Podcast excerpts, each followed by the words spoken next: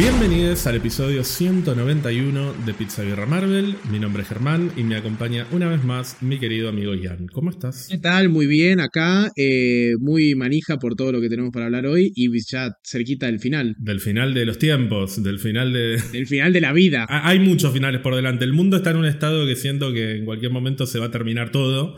Pero bueno, no nos vamos a poner apocalípticos. Ya el, episodio del que tenemos que hablar fue lo suficientemente apocalíptico como para que traigamos los problemas del mundo real al mundo de la ciencia ficción. Ciencia ficción, de hecho, es el nombre del episodio del que vamos a conversar hoy. Pero antes de hablar de Loki, hay varias cosas de las cuales tenemos que conversar. Voy a empezar la que para mí es la más importante, subrayo para mí, que es el estreno del el primer tráiler de Echo, miniserie que se estrena completa el 10 de enero. Se confirmó que la fecha de estreno de Echo va a ser el 10 de enero, no falta nada, ya estamos en año nuevo con el pan dulce y con la sidra a punto de ser destapada. Me quiero matar. Se va a estrenar tanto en Disney Plus como en Hulu, ya vamos a volver a esto dentro de un minutito. Recordemos que Echo está basada en el personaje de Maya López, que apareció por primera vez en la serie Hawkeye de 2021. Y esta serie va a servir a su vez como una reintroducción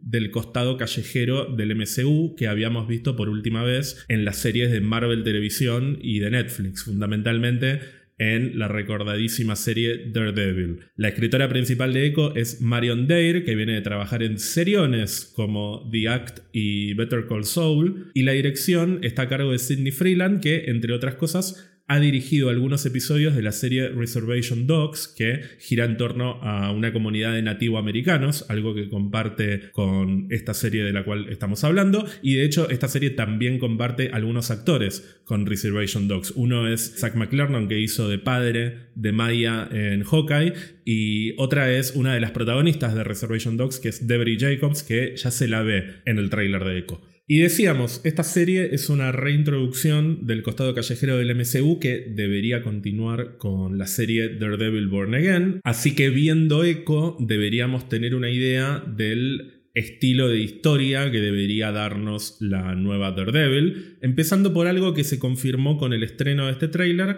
que es que la calificación de la serie es TVMA, es decir, es para mayores de 17 años, ya sea porque contiene diálogo sugestivo, lenguaje vulgar, contenido sexual, violencia, todas características que no suelen estar asociadas a productos de Marvel Studios y de hecho esto vuelve a Echo el primer producto de Marvel Studios para mayores, como lo eran las series de Marvel Televisión y Netflix, por ejemplo. Y esto se puede ver con total claridad en el tráiler que tiene varias escenas sangrientas, tanto por golpes de puño como por disparos. De hecho, hay un tipo al que le vuelan los sesos en primer plano, se ve claramente como le pegan un tiro en la cara. Por esto también decíamos que la serie en Estados Unidos se va a estrenar tanto en Disney Plus como en Hulu, una plataforma de Estados Unidos que también pertenece en su mayoría a Disney y que no tiene las mismas restricciones que tiene Disney Plus a nivel audiencia. Si bien Disney Plus ahora tiene los va, hace un tiempo ya que tiene los controles parentales y demás, bueno, es una serie que están apuntando a venderla en un mercado más adulto del habitual y por eso la están estrenando en más de una plataforma, lo cual a mí me parece una, una buena decisión. Pero bueno, empecemos por escuchar tus opiniones sobre este primer tráiler de Echo. ¿Qué te pareció? No es un producto, o sea, no es un producto que yo como que por el que me manejaría, siento. Sin embargo, es un producto que no parecería tener mucho, mucha cuestión de superpoderes, no, no parecería haber mucho de superhéroes. Es un producto que muestra, eh, el tráiler muestra mucho a Kingpin, eso me, me manijea, pero sin embargo lo veo muy grounded, ¿no? Muy, muy, muy con los pies en la tierra. Poco flashero, poco, poco de, de superpoderes y estas cuestiones. Sin embargo, siento que puede ser una muy buena eh, serie de acción.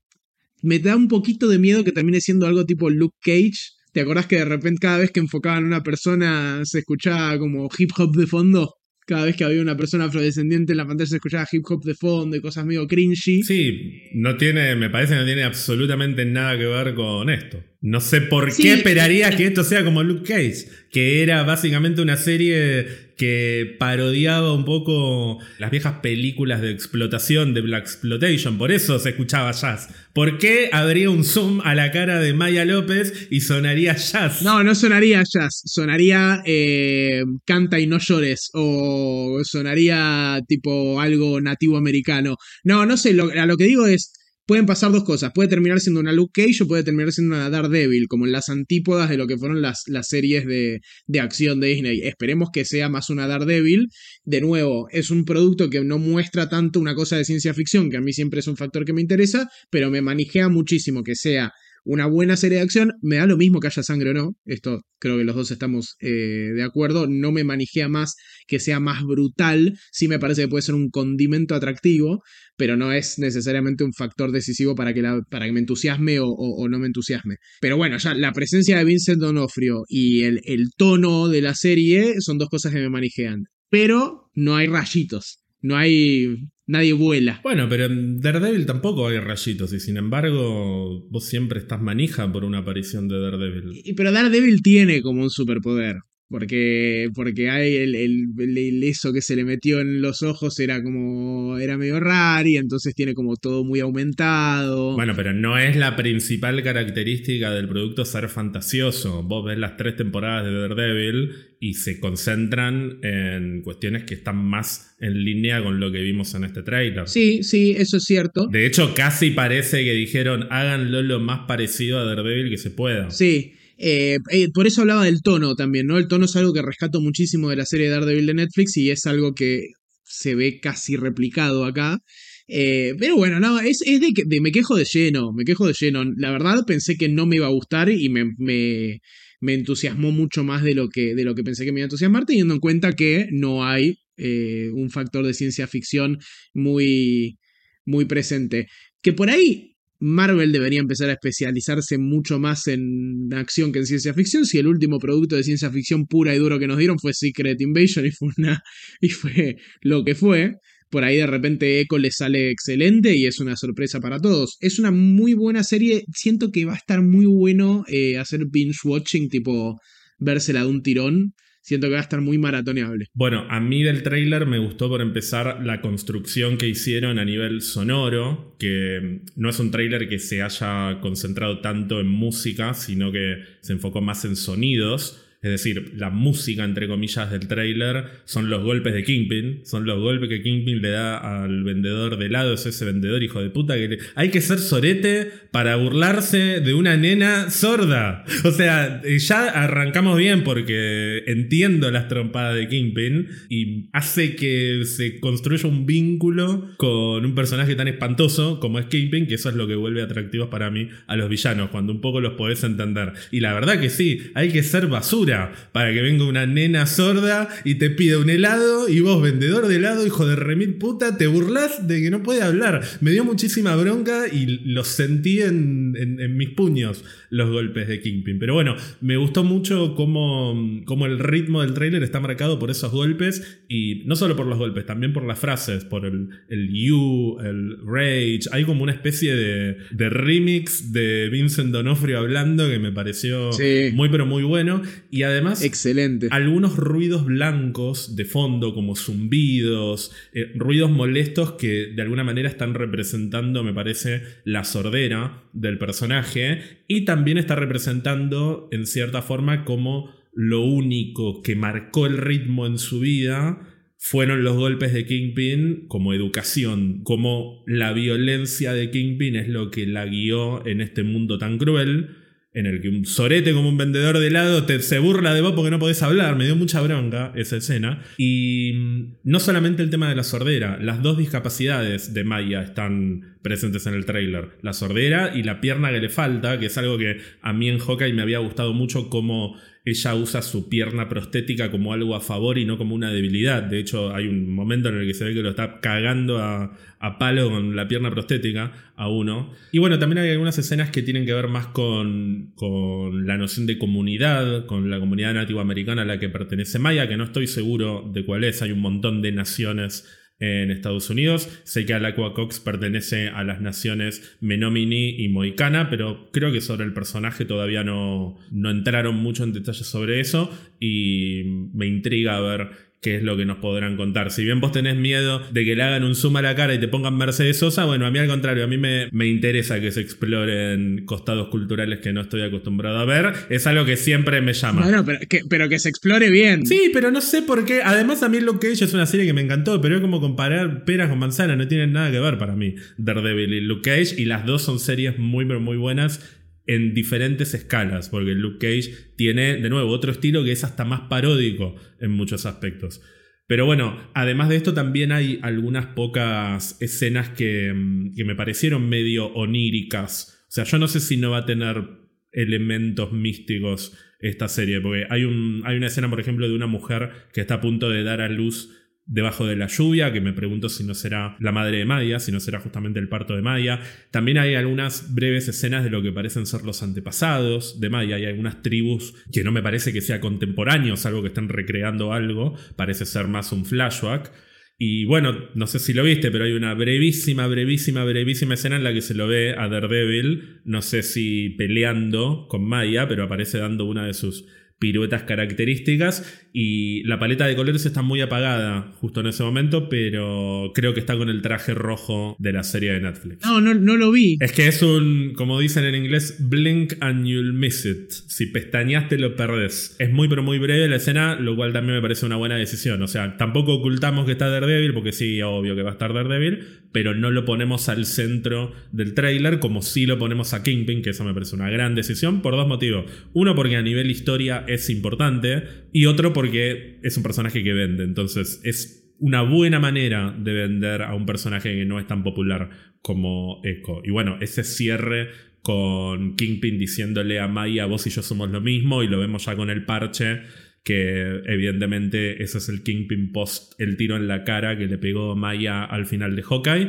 y la frase de, bueno, ¿cuál de nosotros dos es el monstruo? Y Maya apuntándole una vez más. Nada, yo ya tenía ganas de por sí de ver esta serie. Lo que vi en este tráiler me gustó como trailer. No sé si vi cosas eh, a nivel cinematográfico que me parecieran una locura. Vi algunas escenas que me gustaron mucho, pero no sé, tampoco estoy súper, súper, súper convencido de que esto vaya a estar buenísimo. Sí tengo ganas de verlo. Tengo ganas de sentarme y ver, creo que van a ser cinco capítulos, de ver los cinco capítulos juntos. Y lo que decías de la sangre, no es que no me importe la sangre, no es que me dé igual, pero me importa más el tema del lenguaje y de los diálogos. O sea, me importa que si va a haber mafia, la mafia sea peligrosa y oscura sobre todo. A mí me acuerdo que mm, lo que más me había impactado de la primera temporada de Daredevil, de los primeros dos capítulos, era primero que la serie arranca con una secuencia en la que Daredevil está rescatando mujeres secuestradas, o sea, empezamos con tráfico de personas. Y segundo que en la famosa escena de de la pelea en el pasillo, la emblemática pelea en el pasillo del segundo episodio de la primera temporada, Daredevil está rescatando un niño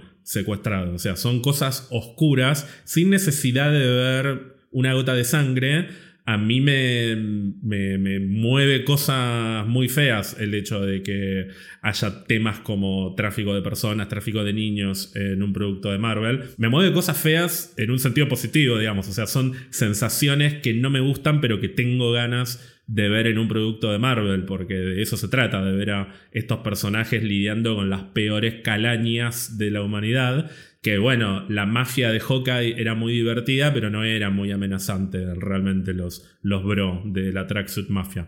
Acá me parece que vamos a ver personajes un poco más oscuros metidos en temas un poco más delicados y eso me parece atractivo. Sí, qué loco, recién hablaste de los Tracksuit Bros y qué loco que, que esto haya salido de una serie como Hawkeye, ¿no? Qué cambio de tonalidad con respecto a la última vez que la vimos a, Maya en, un producto de Marvel. Bueno, y por otro lado, hay un tema del cual yo la verdad que no tengo ganas de hablar. Cuando leí el artículo dije, ah, esto ni en pedo le voy a hablar. Y empezaron a escribir diciendo, ay, hablen del artículo de Variety, hablen del artículo de Variety. Y como yo me debo a mi público, básicamente, les he dado mi vida, como dice Mirta Legrand entre paréntesis, quiero agradecer porque hay mucha gente que estuvo escribiendo deseándome que los malos momentos pasaran y por suerte los malos momentos han pasado. No voy a dar mucho detalle, pero básicamente estoy en, en un nuevo lugar en este momento grabando. Las mudanzas son complicadas y mi mudanza ha sido particularmente complicada y delicada, vos lo sabrás porque me ayudaste también en una parte de ese proceso, así que también te agradezco a vos. Pero fundamentalmente le quiero agradecer a la gente que, me mandó tanto cariño y tantos mensajes lindos que de verdad me hicieron mucho, pero mucho bien en momentos en los que no la estaba pasando de la mejor manera. Este momento Carmen Barbieri que tengo que tener en todos los episodios que me encanta. Pero bueno, como me debo a esa gente que tanto, que tanto nos quiere, voy a hablar del famoso artículo de Variety que un día se levantaron y descubrieron que Marvel Studios está en crisis y que hay productos de Marvel que no funcionan. Y publicaron un artículo, una persona llamada Tatiana Siegel, si no me equivoco, que es una, periodista de Variety, que no me voy a poner a hacer el, el, análisis del currículum de Tatiana. Podría hacerlo, pero nada. O sea, me podría hasta meter con la persona, pero no me voy a meter con la persona porque de última es Variety. Ah, la podemos doxear, la podríamos doxear en vivo, pero no lo vamos a hacer. Pero voy a contar primero los puntos principales de este artículo para la gente que no sepa de qué estamos hablando. Y después voy a dar mi opinión y vos vas a dar tu opinión y vamos a pasar al tema siguiente. Fíjate la importancia que me merece. Este tema ya se está, se está visibilizando. El artículo, para el que lo quiera buscar y recomiendo para entender de qué estamos hablando, si leen inglés y comprenden bien inglés, que lean el artículo, que lo busquen, se llama Crisis at Marvel, Jonathan Majors Backup Plans, The Marvels Reshoot, Reviving Original Avengers and More Issues Revealed. Ese es el nombre completo, el título completo del artículo,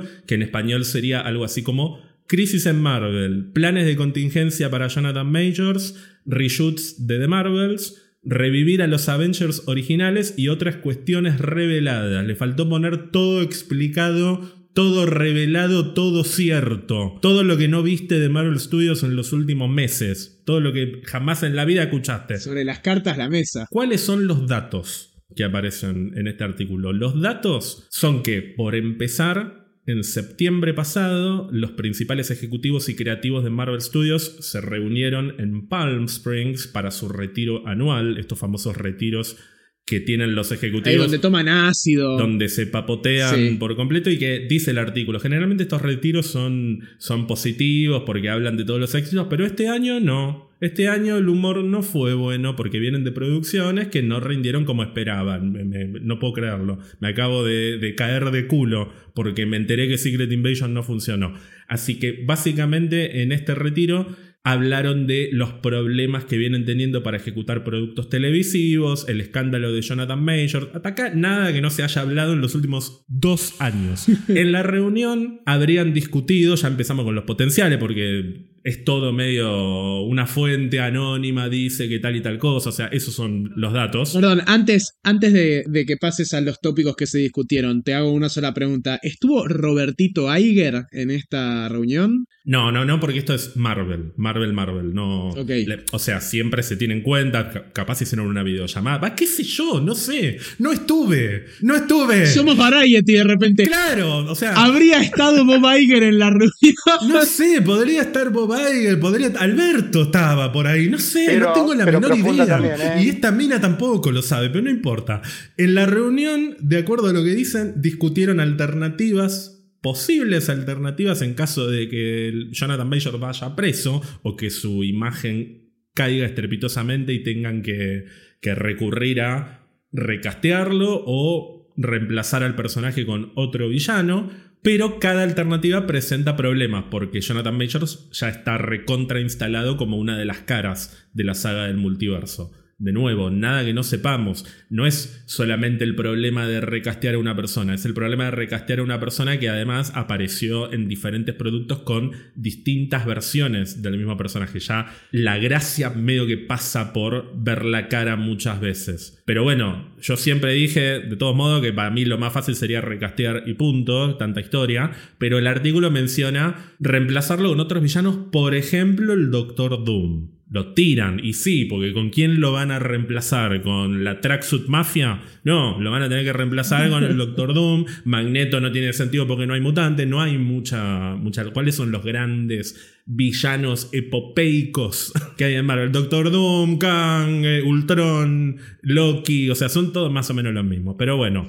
Catwoman. También hablaron de que a Marvel le está costando replicar el éxito de sus películas anteriores. De nuevo, me pregunto cuál es la noticia. Que Kevin Feige no da abasto con todo, ya lo sabemos, lo hablamos hace unos días, que con Quantum Mania tuvieron problemas para llegar a tiempo con los efectos visuales, ya lo sabíamos, que según fuentes internas a Victoria Alonso la echaron como chivo expiatorio de estas cuestiones, de nuevo, cosas que también ya se hablaron y que de todo modo el mismo artículo dice Nadie puede opinar de esto porque como Victoria Alonso ya arregló y debe haber firmado 38 NDAs que le impiden hablar del tema, el mismo artículo dice, la representante de Victoria Alonso dice que ella no está posibilitada de responder esto, o sea, no tiene la, posibilidad de responder justamente por este tema, porque firmó contratos de confidencialidad. Y bueno, a partir de ahí hablan de un montón de cuestiones que ya entran en el terreno 100% de rumores, opiniones, como que a The Marvels le va a costar ser un éxito de taquilla. De nuevo, me pregunto cuál es la novedad, lo dijimos, lo dije yo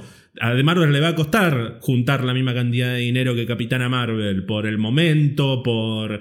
O sea, tanto el momento de Marvel como el momento narrativo, que es cierto que un poco el hecho de que Capitana Marvel se hubiera estrenado antes de Endgame alimentó esa manija, si bien para mí no es suficiente para juntar mil millones de dólares, debe haber colaborado. Pero no solo no estamos en el medio de las dos películas más importantes de la historia del cine de superhéroes, sino que además estamos en un momento en el que los productos de Marvel no están teniendo tanto éxito a nivel taquilla o a nivel audiencia como tenían antes. O sea, ¿cuál es la novedad de que a The Marvels le va a costar ser un éxito de taquilla? Y que no va a poder estar a la altura de Guardianes de la Galaxia 3, que es la conclusión de una trilogía. Igual remarcar siempre el tema de Saga Aftra para mí, o sea, no, no, no hay mucha más discusión que dar respecto a la promoción de la película. Hay un factor muy, muy fundamental en eso también, con respecto a lo que implica, viste, la, hay mucha menos promoción de las pelis, se nota muchísimo ahora. Hablan también de que en lugar de construir sobre el éxito de Capitana Marvels, The Marvels terminó teniendo, comillas, extensivos reshoots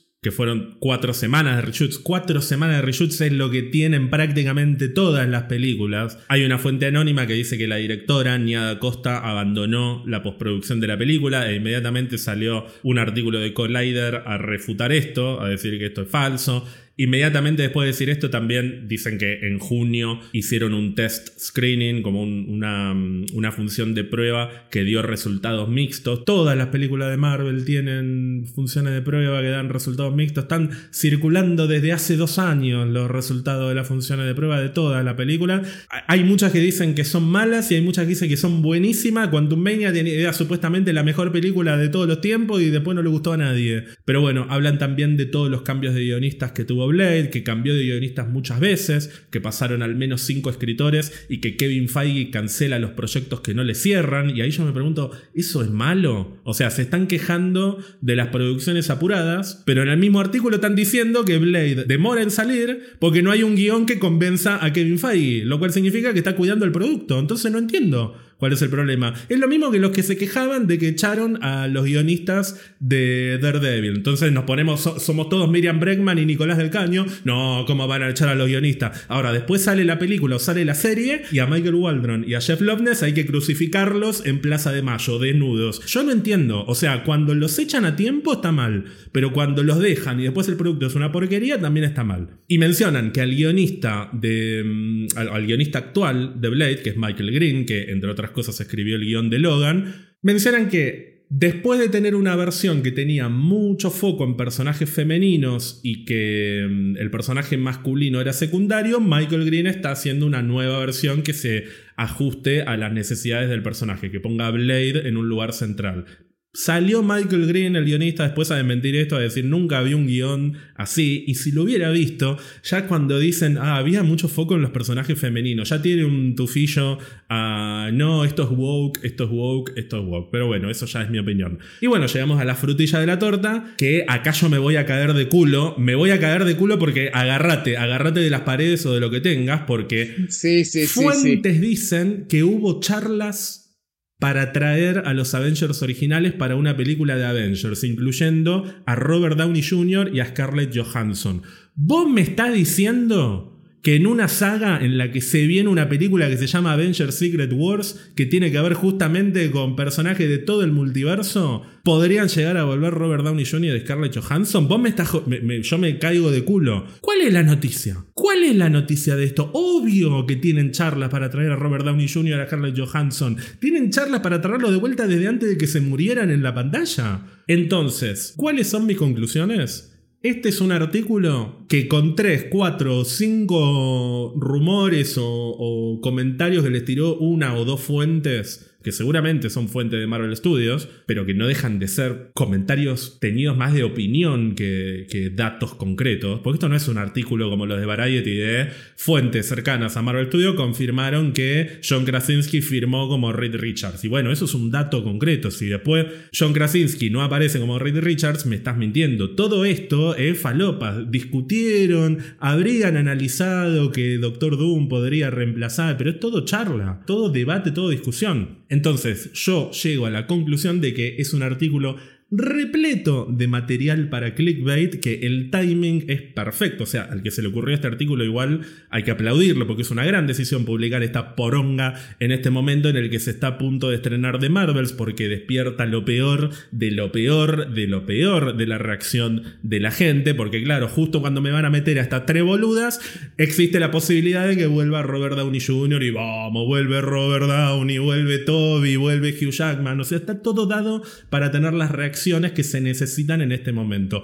Y como no hay ninguna noticia real, todas las novedades, entre comillas, son en realidad, se discutió entre comillas. Se debatió, se conversó.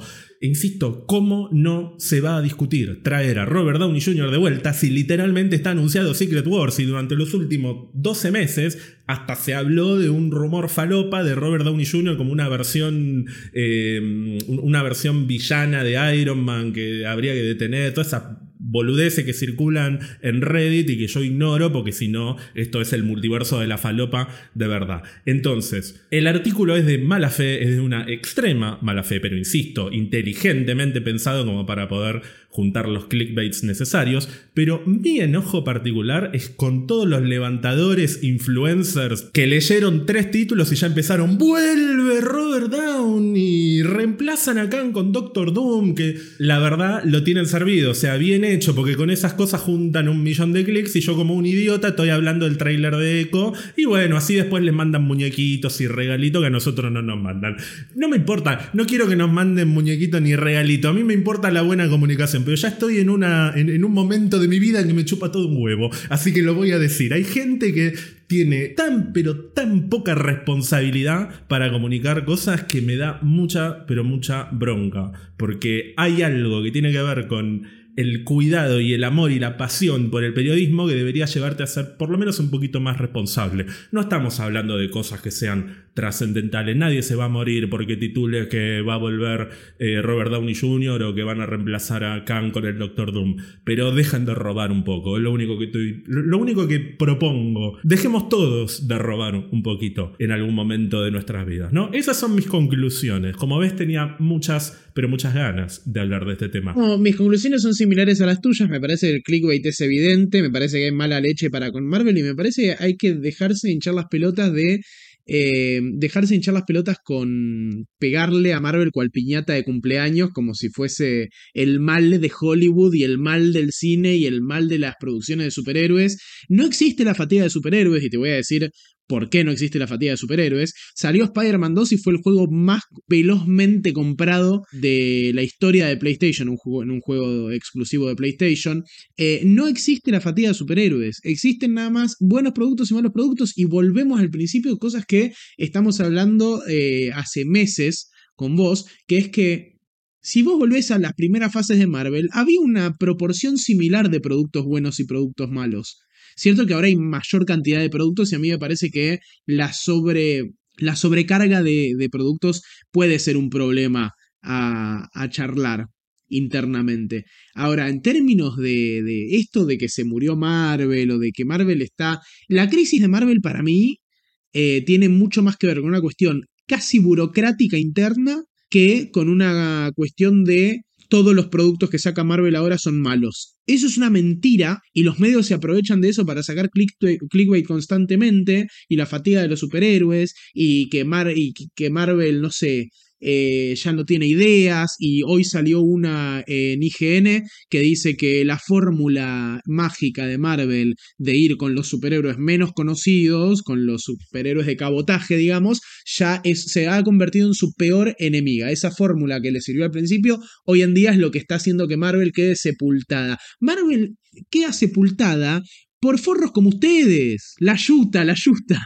La ayuda existe por ustedes. No, igual, ponerle que tengan razón. O sea, a nadie le va a entusiasmar Echo o Ironheart de la misma manera que te puede entusiasmar X-Men. Pero bueno, el error de Marvel para mí fue no cuidar los productos de los personajes, entre comillas, desconocidos o los personajes no populares y no darnos seriones o peliculones que le cerraran el culo a la gente que dijera, ah, ¿quién carajo le importa una serie de Miss Marvel? Y bueno, si el guion estuviera lo suficientemente cuidado y no pasaran las cositas que pasaron en Miss Marvel, como decíamos con Lorna el otro día, la serie hubiese sido impecable. Pero cambiaron cosas o tocaron cosas que hicieron que la serie se cayera en algunos puntos. Ese es el error y esa es la crisis, entre comillas, de Marvel, que de repente pasaron de hacer tres o cuatro películas por año a sacar hasta 10 productos en un año o más. Entonces no dan abasto para hacer todo de una manera prolija y cuidar todo a nivel contenido. Esa es la crisis, pero se tenía que levantar esta mujer y escribir este artículo el domingo para darnos cuenta de esto. Lo venimos hablando hace tres años, no nosotros, todo el mundo. Entonces, ¿por qué tratarlo como noticia? Es un artículo de opinión más. Eso es lo que a mí me indigna, que se trate como noticia algo que al final de cuentas, cuando lo lees, es un artículo de opinión. Sí, a mí igual me da bronca la, la sobreexplotación de, de, esto que te digo, de pegarle a Marvel como piñata que pasa en YouTube y en un montón de medios digitales hace un montón de tiempo, que la fácil es decir, crisis en Marvel, ¿por qué no sacan una película buena? Y de repente te sacan Loki y la, gente no está hablando. Es como, ¿sabes cómo se siente? ¿Viste? Sube el dólar y sube todo, baja el dólar y nadie baja un puto precio. Bueno, Marvel saca tres películas malas, salen todos a pegarle. Marvel saca cinco películas y series buenas y nadie dice nada. Nadie habló nunca de Moon Knight, nadie habló nunca de Shang-Chi, nadie está hablando de Loki. Digo, no, no, no, no hay repercusiones positivas a la misma, a la misma intensidad que hay repercusiones negativas. E, es, eso es algo normal en los medios, digamos, la gente le, rinde más tirar mierda que hablar, rescatar lo bueno, pero estamos hablando de un producto que se supone que si vos comunicás sobre esto es porque te gusta.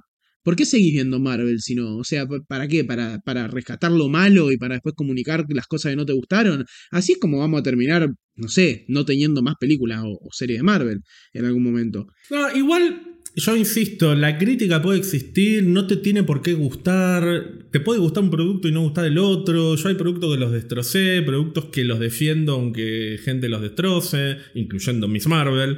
Mi enojo en este momento es con el periodismo, no con Marvel, ni con ni, ni siquiera con el público de Marvel. Mi enojo es con No, no, pero yo te hablo del creador de contenido, ¿eh? Yo te hablo del creador de contenido en YouTube, por ejemplo, y esas cosas, no del fandom. Porque el fandom se alimenta de estos estúpidos, perdón que lo diga, pero... Bueno, pero estos estúpidos somos nosotros también. Yo también debo estar diciendo cosas que a gente le puede llegar a caer mal y está perfecto.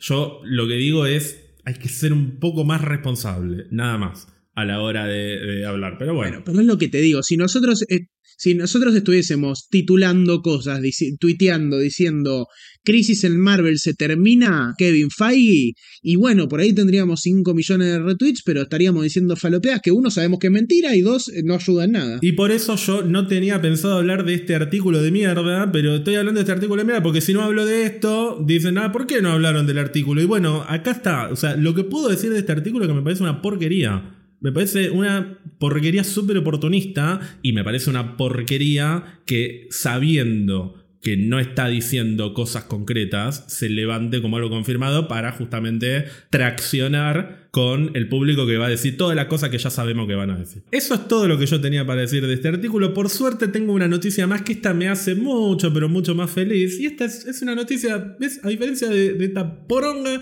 es una noticia pura, llena de amor, llena de alegría, llena de comunidad, que es la cumbre de Spider-Man en el obelisco. O sea, mientras esta gente anuncia que el mundo es una mierda y que todos los productos de Marvel son una mierda y que todo el público que consume Marvel es una mierda, las familias, les niñas, les perrites se unieron en el obelisco para batir un récord Guinness que básicamente consiste en juntar a la mayor cantidad de personas con el traje de Spider-Man en el mismo lugar. Un récord que tenía Malasia creo que con 685 personas, si no me equivoco, y se estima que en el obelisco se habrían reunido entre mil y dos mil personas, ponele. O sea, el récord se rompió seguro, hay que ver por cuánto. En una convocatoria que hasta fue apoyada por el mismísimo Julián Álvarez, jugador de fútbol de la selección, que me atrevo a decir es el jugador de fútbol más lindo de la selección. ¿Importa este dato? No, no importa. Pero bueno, ya que estamos hablando de cosas que no importan, quería decir que Julián Álvarez me parece el jugador de fútbol más lindo de la selección masculina de fútbol argentino. Los hombres heterosexuales tenemos un tema con Messi, pero medio raro, como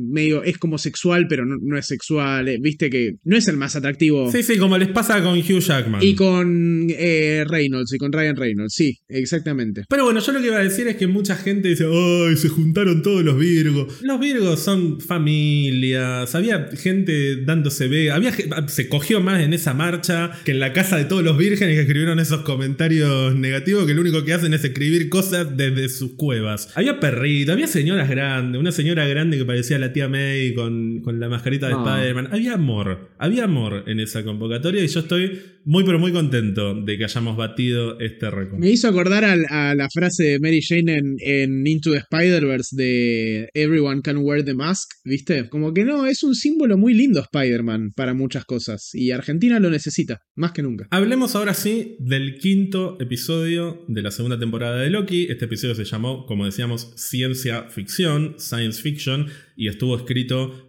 por Eric Martin, el escritor principal de la serie, y dirigido por Justin Benson y Aaron Murhead, que además me puse muy contento cuando los vi en el episodio, porque tienen un cameo. Son los dos presos. Se están escapando. Claro, son los, dos chongos esos que se están escapando con Casey, son los directores de la serie. Mirá, vos también tuviste problemitas con el brillo de la pantalla de a momentos. Lo noté muy oscuro el capítulo. No, cero. Por ahí fue un tema de, la configuración de la tele en, lo que en el que la vi. No, no, lo vi, lo, me pasó tipo Game of Thrones. ¿Te acordás que había capítulos que era re oscuro? me, me pareció como. La primera escena, la que se estaban escapando, eh, me costó una bocha verla, que, era oscuras igual, pero me, costó, estaba como así, viste, entrecerrando los ojos, haciendo esfuerzo para ver, para diferenciar las siluetas. Pero bueno, puede haber sido un tema mío, y tampoco me pasó todo el capítulo. No, no, no, no tuve ningún problema. Ok, ok, ok. Bueno, ya arranqué en tetas eh, en este episodio porque la primera secuencia en la que vemos cómo Loki sobrevivió haciendo como una especie de time slip. Le voy a decir time slip en este episodio porque el deslizamiento temporal es un poco incómodo. Así que gracias a este time slip que parece completamente aleatorio al principio, Loki sobrevive a la explosión de la TVA, pero la gente ya desapareció en los lugares en los que lo que aparece y se da este mini loop en el que se encuentra a sí mismo que me encantó ese momento. Todas esas partecitas están muy bien dirigidas. Las los planos en donde Loki se ve a sí mismo están muy bien armados porque vos hay momentos en donde quieren que veas que hay dos Lokis y hay momentos en donde no quieren que veas que hay dos Lokis, pero se nota que es la misma escena. Es, es raro lo que estoy diciendo, pero se entiende, ¿no? Sí, hay un muy buen manejo de las diferentes perspectivas dentro de, una misma situación que estás viendo más de una vez, que es algo que después vuelve a pasar en el episodio, en la parte en la que Loki y Mobius ven a, los otros Loki y Mobius. Pero bueno, tenemos estos micro loops de Loki encontrándose a sí mismo y el cuartel de la TVA que se empieza a spaghettificar, que es otro concepto que vamos a, a usar para hablar de este episodio. Y un detalle muy lindo en los títulos de presentación, que es que en todos los episodios las letras de la palabra Loki van cambiando, pero acá además desaparecen hasta que llega un momento que no hay nada y de repente vuelve completo el nombre, que de alguna manera es un foreshadowing de lo que va a pasar al final del episodio, si lo pensamos de cierta manera. Pero bueno, hablábamos de esta escena que vos decías que, que se ve bastante oscura, que es en Alcatraz en 1962, que es uno de los diferentes viajes que hace Loki, que de nuevo se siente aleatorio al principio, pero después vamos a entender que no es para nada aleatorio. El primer viaje es efectivamente hacia la prisión de Alcatraz en San Francisco en 1962, donde descubrimos que Casey en realidad es Frank, que no es otro más que Frank Morris, uno de los tres prisioneros que se escaparon supuestamente de la prisión de Alcatraz en junio de 1962 en la vida real. No está confirmado si lograron escaparse o si se ahogaron. De hecho, hay mucho, mucho mito acerca de, este evento, pero lo importante es que Casey está basado, o, Frank, mejor dicho, está basado en una persona de la vida real, como hicieron con D.B. Cooper en la primera temporada de Loki, que Loki se hace pasar por, por una, especie de estafador, simplemente para para ganarle una apuesta a Thor y a Heimdall y ese termina siendo D.B. Cooper, una persona real que supuestamente estafó al FBI y se tiró de, un avión con millones de dólares. Bueno, en este caso, Frank Morris era un criminal que pasó prácticamente toda su vida entrando y saliendo de la cárcel por robo, asalto, venta de narcóticos, todo tipo de crímenes comunes, digamos, nada demasiado eh, oscuro.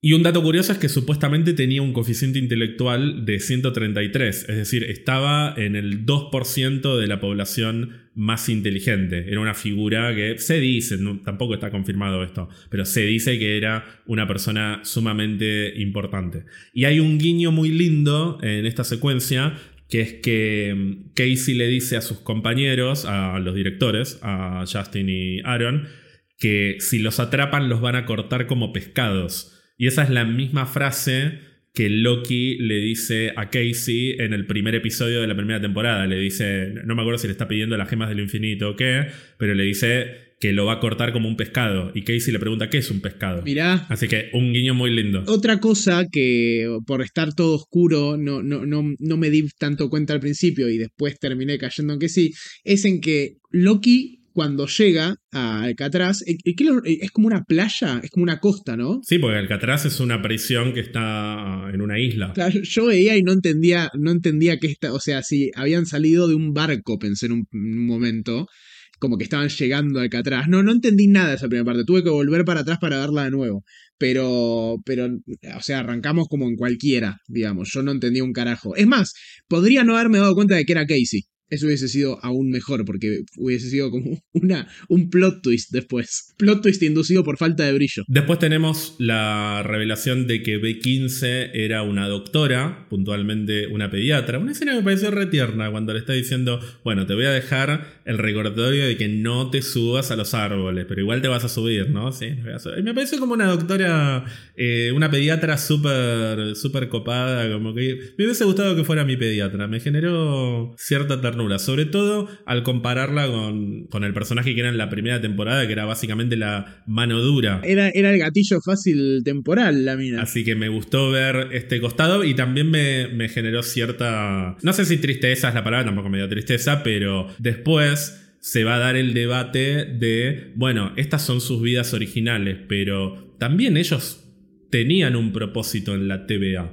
Entonces Loki se encuentra ante la situación de decidir si los deja viviendo sus vidas originales o si los convence de que vuelvan a la TVA, que ahí es cuando también uno empieza a especular si básicamente Loki no está haciendo lo mismo que hizo He Who Remains, pero con un poquito más de, de democracia, digamos, de socialdemocracia. Porque lo que está haciendo Loki en este episodio, nos vamos a adelantar, es fundar la TVA, de alguna manera. De hecho, hasta el taller en el que están en la segunda mitad del episodio es igual al taller de OB de la TVA, que se supone que son los cimientos de la TVA. Entonces, me pareció interesante cómo en este episodio juegan con eso. Juegan una vez más con el propósito de Loki y el contraste entre las vidas de los personajes y los propósitos que pueden llegar a tener en la TVA porque tenemos también a Mobius, que en su vida original es Don, un vendedor de, de jet skis, que me hizo mucho bien verlo a Mobius disfrutando de la venta de jet skis. E, eso, eso me dio como una tristeza, verlo a, a, Morbius, verlo a Mobius tan, tan vendedor, eh, tan, eh, no sé, normal, tan persona normal. Me... Sí, es un tipo que tiene dos hijos y que parece estar ligeramente satisfecho con su vida, pero digo ligeramente porque también hay una partecita en la que parece que está buscando aventura. Justamente la idea de que sea un vendedor y que esté todo el tiempo vendiendo la idea de la aventura y la adrenalina de estar subido a un jet ski y que cuando, cuando le pregunta a Loki, Mobius era mi nombre, ah, that's a cool name, le dice. Y como que se ve que le tira un poquito la idea de vivir una aventura y no es tan simple como a estos tipos los secuestraron de sus vidas y listo, tienen un, un destino y un propósito momento para cumplir en la TVA. Que esa es una perspectiva que yo no, no había tenido en cuenta. Yo siempre los veía como, uy, pobres, cada uno debería volver a su vida original, que es lo que decía Silvi. No, te genera curiosidad saber cómo es tu vida, por ahí tenés hijos, por ahí tenés familia. Y bueno, tienen todo eso, pero también la TVA les da cierto propósito, sobre todo a algunos de ellos. Y aparte acá surge la pregunta de qué vino primero, la TVA o la vida normal, ¿no? Porque si es un loop constante y están en la TVA y después están en una vida normal y se rompe la TVA y van a la vida normal, entonces son las dos facetas igual de, legítimas de alguna manera, ¿no? por ahí primero todos fueron de la TVA y después pasaron a su vida normal o puedes interpretarlo al revés. Sí, porque uno puede seguir pensando que esto siempre pasó. Nosotros lo estamos viendo desde la perspectiva de Loki, pero tal vez esto siempre pasó y de hecho el mismo He Remains dijo que él pavimentó el camino para que Loki y Sylvie llegaran al punto que él quería que llegaran. Y tal vez esto lo único que está haciendo es solidificar lo que va a ser la fundación de la TVA. Tal vez todo esto es parte del plan de He Remains para poder fundar la TVA. Pero bueno, para eso también necesitan a la figura que nos falta, que es OB, que en este episodio descubrimos que es un ingeniero de Caltech, que es súper, pero súper inteligente, pero que fundamentalmente es un escritor de ciencia ficción, de ahí viene el, título del episodio, y es, es también un juego un poco meta, la idea de que todo lo que vimos hasta ahora es ciencia ficción, está basado en una historia que escribió un personaje random como la versión original de Obi. Y bueno, la TVA va a terminar siendo en cierta forma ciencia ficción también, porque el tema de los guardianes de tiempo, el, como esta narrativa y este relato que hay que respetar, no deja de ser un cuento inventado para poder garantizar que se cuide una única, mm, una única línea de tiempo. Eso me pareció interesante. Me pena, pobre, tratando de vender los libros y todo eso. Me rompió el corazón. Y bueno, acá se produce un nuevo loop, que es como un loop dentro de otro loop. Porque ya de por sí la escritura de la guía de la TVA era parte de una paradoja, pero acá además la versión original de OB usa el libro que escribió el OB de la TVA para desarrollar lo que sería como un prototipo de Tempad. Son todas cosas que tenés que quedarte pensando unos 60 segundos, más o menos, para, o sea, decir, el primer Tempad lo creó OB con un libro que en realidad lo hizo OB o, o Victor Timely, que a su vez es el primer Tempad de un montón de Tempads que después van a llevar a que el cuaderno, que ya es una paradoja temporal, termine creando el primer Tempad. De nuevo, no sabemos si esto siempre pasó o no. Ok, ok, estoy, muy apegado a la teoría, a la teoría cíclica yo. Claro, todo esto transcurre en líneas alternativas, pero yo estoy muy subido al caballo de que todo esto siempre pasó y que estamos viendo la fundación de la TVA desde una perspectiva que no habíamos visto que es básicamente la de Loki, que Loki siempre fue parte de este proceso sin saberlo. O tal vez no, porque justamente al final del episodio nos van a vender lo contrario, pero bueno, ya vamos a hablar de eso. Pero bueno, justamente Obi le plantea a Loki que la clave para poder resolver esta, esta situación en la que están y poder salvar la TVA, que es un lugar que está fuera del tiempo, es que Loki controle su, su habilidad de deslizarse a través del tiempo, este time slip y le plantea, vos no estás viajando aleatoriamente, sino que estás yendo puntualmente a los lugares que necesitas ir. O sea, es mucha casualidad que caigas justo en los lugares, porque no solamente viajar a través del tiempo, es viajar a través del tiempo y el espacio, y a través del multiverso, me atrevería a decir, porque cada uno está en, en ramas de una línea temporal diferente. Pero bueno, Loki intenta controlar esto y como no puede, la alternativa es reunir a toda la gente que estuvo presente en ese momento crítico en el que explotó el telar temporal para usar el aura temporal de todo el grupo como coordenada para volver a ese punto de inicio. Que es algo que yo cuando lo, cuando lo explicó dije esto me parece como muy rebuscado y después terminó siendo totalmente al pedo y por eso me cerró. Porque digo, bueno, esto no, no tenía sentido y nunca tuvo sentido. Era toda una excusa como para poder reunir al grupo de alguna manera y tener al equipo, al equipo necesario como para poder avanzar. Pero bueno, para esto le falta una persona clave que es Sylvie. Loki la va a buscar a McDonald's. Sylvie se acuerda de todo. Yo no entiendo cómo Loki no se enoja en ese momento, porque yo pensé que la reacción de Loki iba a ser tipo, escúchame, loca, desaparecieron todos. O sea, explotó el mundo, vos te acordás de todo y estás acá, pancha, sin hacer absolutamente nada. Es que no explotó el mundo, explotó la TVA, explotó un lugar que está fuera del tiempo. Para Sylvie lo que está pasando ahora es... El multiverso está fluyendo normalmente.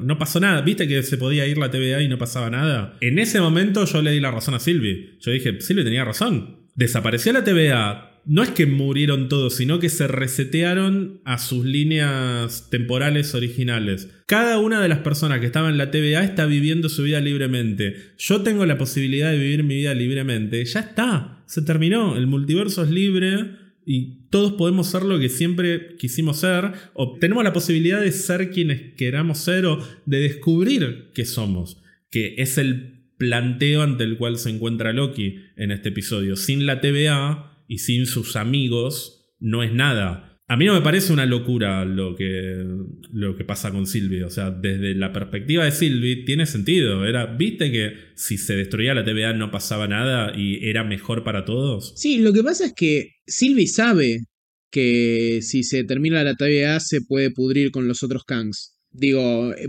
porque hay dos factores como de peligro acá. Uno es la espaguetificación, que nos enteramos después, pero uno es la espaguetificación del multiverso, digamos, pero otro es la, guerra multiversal que lo plantean al final de la temporada anterior, cuando se los plantea Who Remains cuando lo matan. Pero ¿por qué lo tiene que creer Sylvie? Es, el, es el mismo debate de, la primera temporada. Sí, sí, sí. Sylvie no tiene por qué creer eso, o sea, no, no va a pasar nada. Y si viene algo, lidiaremos con lo que venga con nuestras habilidades, que es lo que va a pasar en Avengers. O sea, para eso existen los Avengers, o los X-Men, o los Fantastic Four, o quienes sean. Hmm, Pero ¿por qué eliminar la existencia de universos enteros ante algo que ni siquiera sabemos que va a pasar? Es como que yo te diga, ¿vos sabés que puede caer un rayo en mi casa y nos podemos morir todos electrocutados? Entonces voy a tirar abajo el edificio. No, no, claro. Eso multiplicado por todos los edificios. Hay que tirar abajo todas las casas porque a cualquier casa le puede caer un rayo. Entonces, para que no pase eso, tiramos abajo todos los edificios. O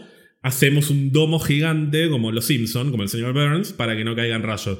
Es todo desproporcionado desde esa perspectiva y ellos no vieron Quantum Mania, entonces no tienen manera de ser por suerte, entonces no tienen manera de saber que realmente eso es una amenaza real que puede llegar a pasar. Y si viene alguien, lo mato. Es tan simple como eso. Si Sylvie es. y le mato a su abuelita. ¿Quién es este Jonathan Major? ¿Lo puedo matar? Esa es Sylvie, básicamente. Entonces ella va y lo mata si aparece Kang. Bueno, eh, que no hayan visto Ant-Man Quantum Mania genera un par de problemas, como que no saben que el arma secreta contra Kang y cualquier Kang sería un ejército de hormigas. Pero eso eh, quedará para, para, otro momento en el que se crucen. Yo igual me sorprendo al ver que Loki eh, llega como muy amistoso eh, y ella le dice, ah, sí, yo me acuerdo. Y Loki dice, ah, bueno, vamos a tomar algo. O, yo me esperaba, como, ¿cómo que te acordás de todo, loca? No, es que Sylvie le dice, vení que te invito a tomar un trago. Justamente como para bajarlo un poco. Pero no se lo ve, enoja, no sé, no sé. Yo por ahí ya tengo como una bronca contra el, el, trotskismo absoluto de Sylvie. Y es como que siento que si me dice se acuerda de todo, digo, tipo, che, un llamadito, ¿no? Tiene un tempa aparte. Ella tiene un tempad. Está bien, pero desde la perspectiva de Sylvie no pasó nada. Y en ese momento tiene razón, excepto por un pequeño detalle que medio que pasa desapercibida en esa escena, que es que desaparece la bolsa del Big Mac que se estaba llevando y no se entiende por qué. De hecho, yo no entendí por qué y después entendemos. Se está empezando a lentamente spaghettificar ese universo. Sylvie no lo ve, no se da cuenta de qué pasó con la bolsa, porque justo cae Loki. Pero de nuevo, desde la perspectiva de ellos, ¿por qué tendría que ir a la TVA a llevar a toda esa gente no, no. cuando estamos todos viviendo en paz? A la TVA no, digo, pero un, un mensajito a Loki, una, una cosa de tipo, che, mirá que yo sí me acuerdo, porque el chabón estaba desesperado al principio, parecía, ¿viste? Bueno, para eso Sylvie lo invita a tomar un trago en este bar en el que además está hay un easter egg de Zaniac, de el videojuego de la película de Zaniac que es este villano de Marvel que lo interpreta Brad en su película, como vimos en el episodio 2. Y bueno, acá Sylvie lo obliga a Loki a que reconozca que él está tan obsesionado con esto de no, hay que salvar la TVA, hay que juntar a todos, básicamente porque no quiere estar solo. O sea, lo que le pasa a Loki ahora es que desapareció la TVA, no es que se murieron sus amigos, sino que volvieron a sus líneas originales y Loki ahora no tiene un propósito. El propósito que había encontrado, lo que había descubierto, que le faltaba en la vida, que era que podía ser, entre comillas, un héroe o podía ser alguien diferente al personaje que se suponía que, que estaba destinado a ser, que era el archienemigo de Thor, está descubriendo que ya eso no lo tiene más. Entonces, está pasando por una especie de crisis existencial. Sin mis amigos no soy nada. O mejor dicho, sin mis amigos voy a volver a ser lo que era antes. Si no tengo a esta gente, a este lugar, a este propósito que encontré. Y por eso Silvi le dice, bueno, ves que al final sos igual de egoísta que yo. Yo me quiero quedar acá viviendo la vida, trabajando en McDonald's y escuchando música.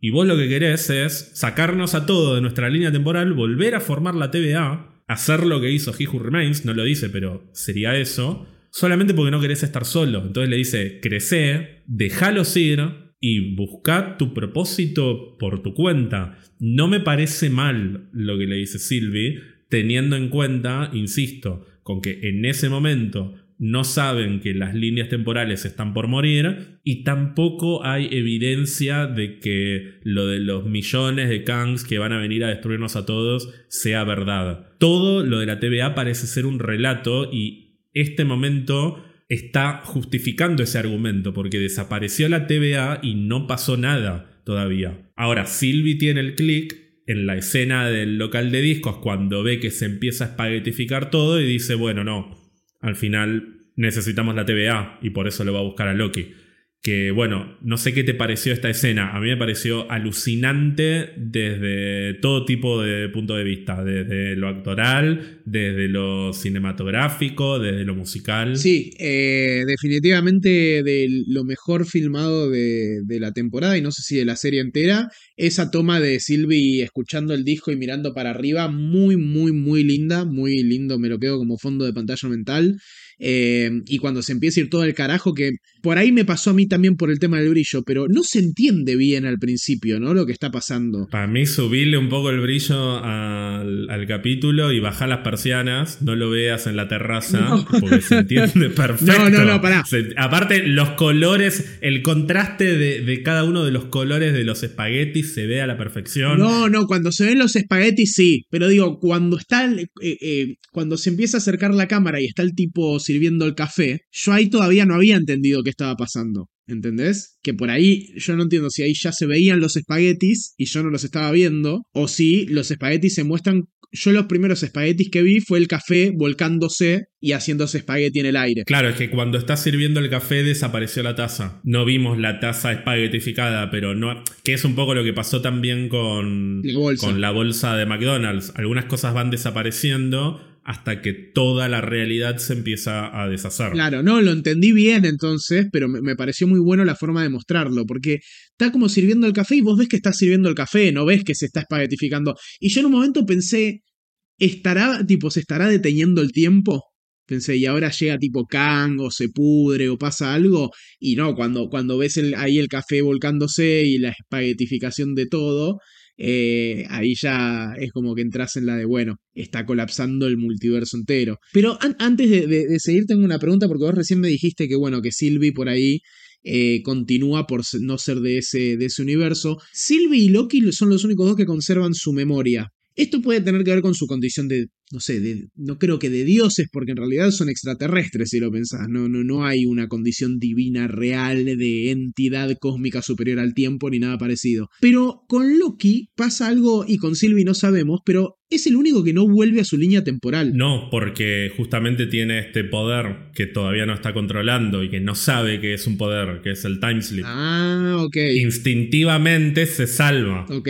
Ok, ok. Y Sylvie no nos lo muestran, pero yo lo que entiendo que pasó con Sylvie es que abrió una puerta y se fue. Sí, es macanuda, porque viendo que el resto podría estar calcinándose ante una explosión nuclear, podría llevártelos también. Eh, es, es, la más egoísta de las egoístas, ella. Sí, sí, le faltó decir Loki y Kang son lo mismo. no, no, no, indignado con esa actitud. Pero sí, por eso se salva Loki. O sea, no, no, es, no llega a ser reseteado porque se está moviendo a través del tiempo y el espacio instintivamente para poder salvarse. Que de alguna manera también es lo que le estaba pasando en el primer episodio, solo que no lo terminábamos de, de entender. Se estaba moviendo instintivamente hacia los lugares a los que iba a necesitar moverse.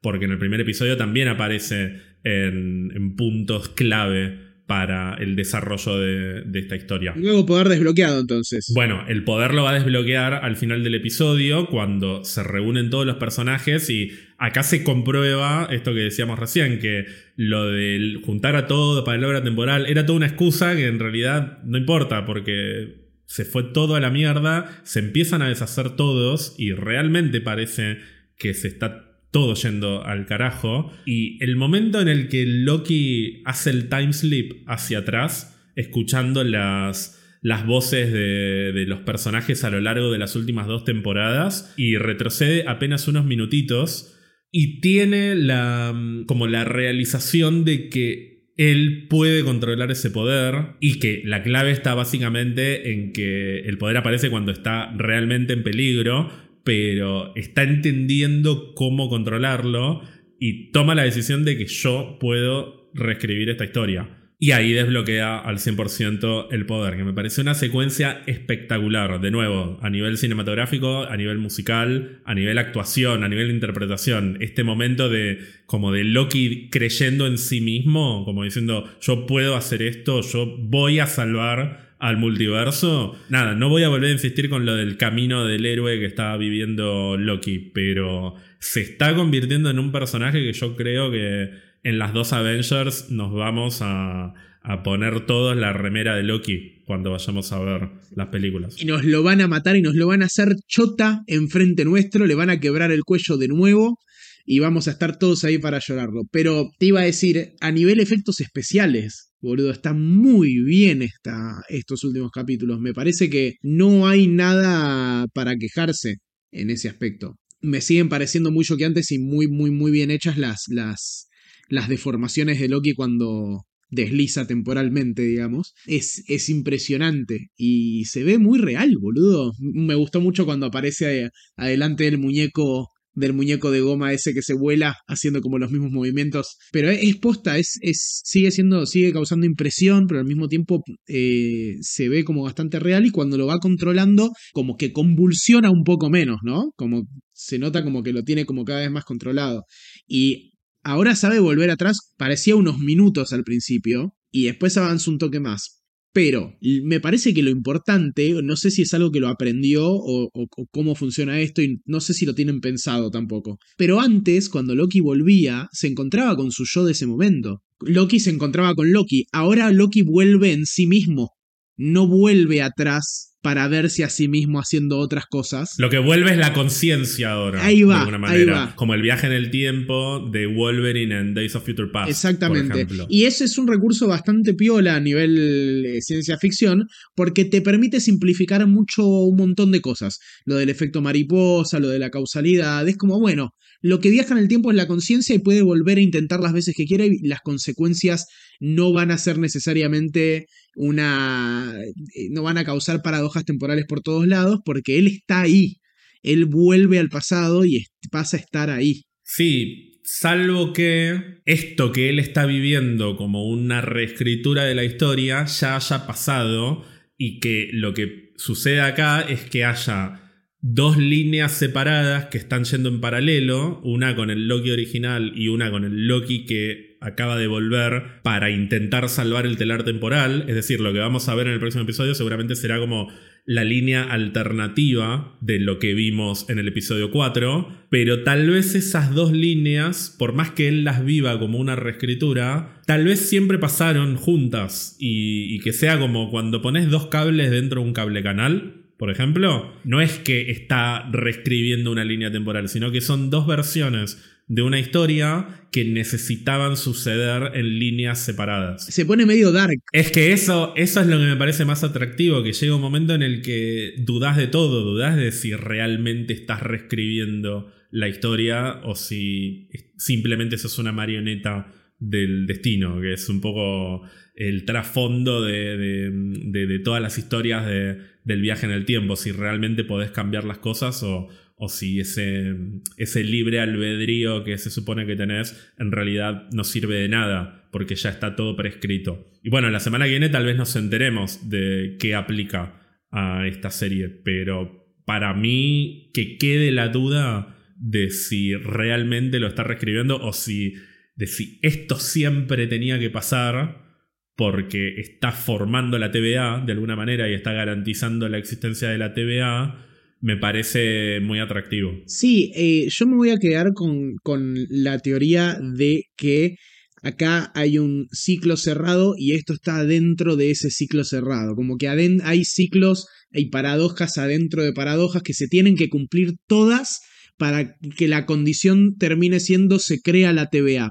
Ahora, acá pues, se abren dos, dos caminos posibles en la teoría. Uno es que la TVA es fundada por Loki y luego conquistada por He Who Remains en loop hasta que en algún momento eso se cortara, tal vez con Secret Wars. O la otra es que, por ejemplo, creo que era en Dark que pasaba que había un ciclo que se alternaba con otro e iban como, primero pasaba un ciclo, después pasaba el otro, primero pasaba un ciclo, después pasaba el otro. Sí, transcurren en paralelo, claro, en realidad, solo que en algún momento se cruzan. Por ahí uno de los ciclos es eh, He Who Remains, eh, obteniendo la TVA, y otro ciclo es Loki volviendo a hacer la TVA de He Who Remains que él... Eh, tal vez el momento en el que el ciclo se rompe es cuando Sylvie mata a He Who Remains.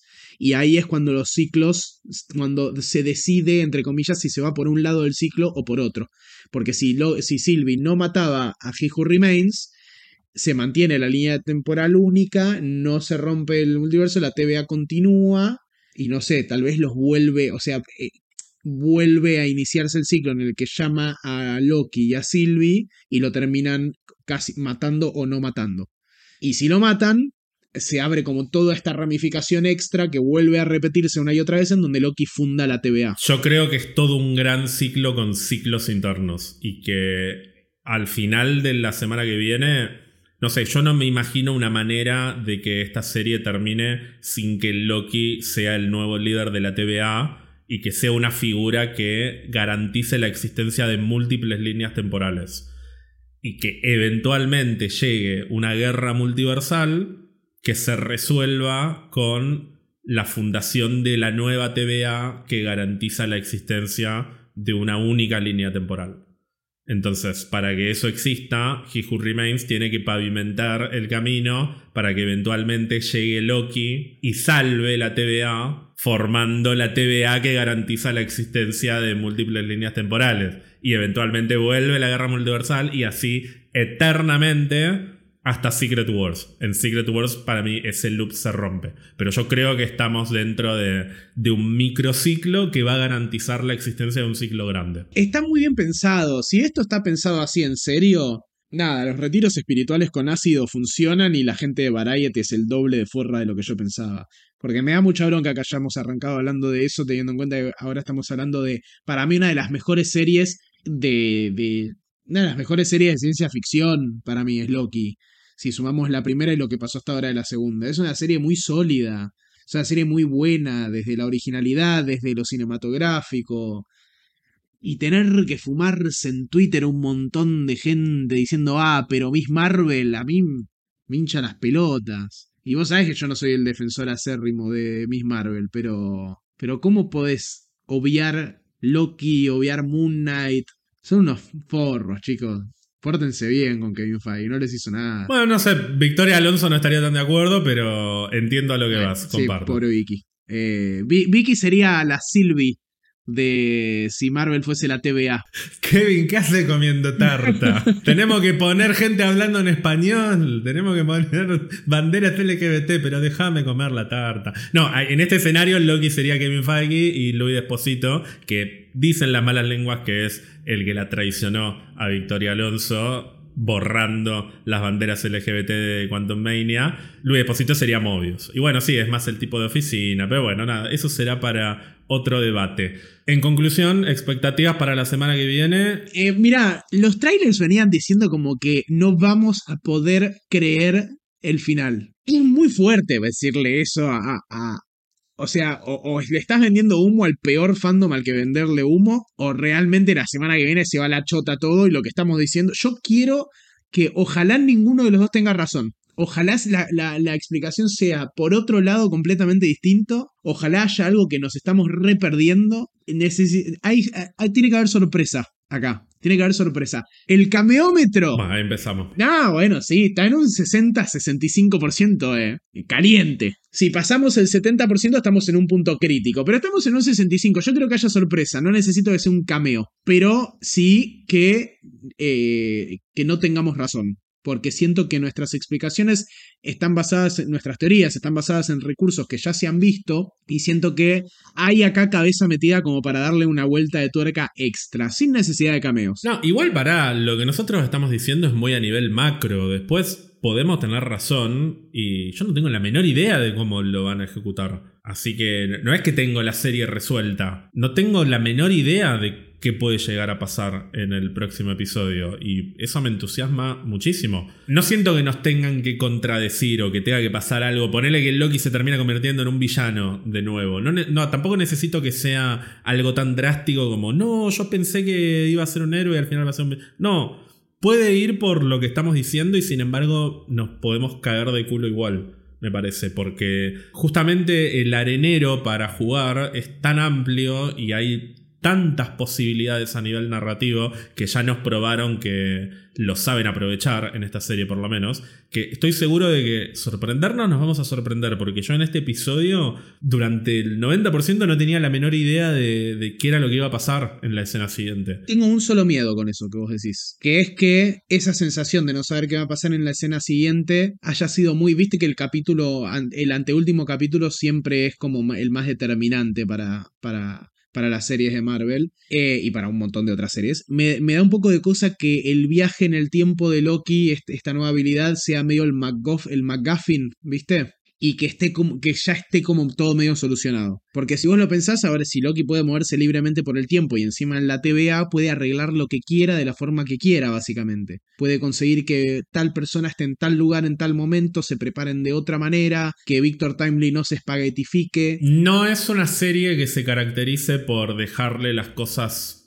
servidas a los personajes. Eso es cierto también. Y es una habilidad demasiado conveniente al punto que literalmente lo dicen en el episodio. Es muy conveniente. Te estás moviendo justo por los lugares que necesitas moverte. Como para que el personaje se vuelva todopoderoso al punto que me muevo por donde quiero y hago lo que se me canta. Al contrario, eso, cuanto más poderoso sea, más debilidad va a representar para Loki. Así lo veo yo, por lo menos, porque no me parece que le dejen las cosas fáciles a, los personajes y menos a Loki. Sí, no, es cierto eso, es cierto. No, yo confío, eh, confío. Nada más es, lo que vos decís, es como una habilidad demasiado conveniente que hay como que tomarla con que tener cuidado. Porque si no que retroceda al punto en el que Silvia estaba por matar a He Who Remains y que no lo maten. O que retroceda a Avengers y que no mate a Phil Coulson, por ejemplo, que es lo que generó que se unieran los Avengers. O que retroceda a Thor y que no deje que mm, le maquillen las cejas a Chris Hemsworth. O sea, hay un montón de cosas que podría hacer el personaje y no me parece que vaya por ahí. Va a tener sus limitaciones. Alguna de esas me gustaría ver, ¿eh? La de las cejas teñidas de Thor me, me, parecería un lindo, un lindo guiño, un lindo chiste. O que viajen al pasado para pedirle disculpas a, ¿cómo se llamaba? La, la muchacha esta que lo tenían cuando lo pusieron en el loop en la temporada 1. Sif, se ve que marcó tu corazón. Sif, no, bueno, vos la tenés mucho más presente así que yo. Pero sí, bueno, que puede volver al pasado a, disculparse con Sif, hay muchísimas cuestiones. Ah, Sif aparece, apareció en la última de Thor también. Es correcto, sí, en una memorable participación. Sí, no, no, no, eh, tengo una amnesia a nivel enorme por Sif. Pero bueno, nada, me gustaría ver un par de vueltas al pasado de Loki para explorar distintos puntos de, su vida que, se arrepienta de hacer cosas y pida disculpas o haga otra cosa o no sé. Una postcréditos por ahí. Bueno, veremos qué nos dan en el último episodio de Loki, que yo ya estoy entregadísimo para que pase lo que tenga que pasar, porque esta serie me ha dejado muy pero muy satisfecho a lo largo de estas cinco semanas. Estoy seguro de que la última no va a ser la excepción, le pese a Variety o no. Así que volveremos a hablar para analizar el final de esta serie. Mientras tanto, si alguien quiere mandarte mensajes de afecto y cariño, ¿cómo pueden hacerlo? Pueden eh, mandar, mándenselos a Ger, que, le, hicieron, le hicieron mucho muy bien esta, esta semana que los, que los necesito. Ya está, ya estoy bien, tampoco. Bueno, pero son mimos. mándenle, mándenle más. Tampoco me cortaron un brazo o algo, o sea, estoy bien, no, fue tan grave. Eh, perdón, si quieren escribirme, pueden mandar a jansilver.org en Instagram o Jan Silverberg todo junto en Twitter. Y a vos, Ger, ¿a dónde te pueden mandar cariños y afectos? A mí me pueden encontrar en arroba ger-alonso-bajo. Sí pueden mandarme afecto por mi cumpleaños, que al momento de grabar esto todavía no ha sucedido, pero para cuando lo escuchen ya habré cumplido años, así que espero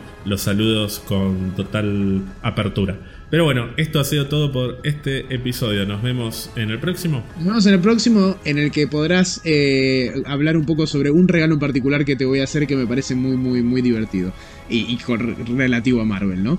Eh, les mandamos un beso muy grande. Nos vemos la próxima. Recuerden tomar agua, si no es de lluvia, mejor.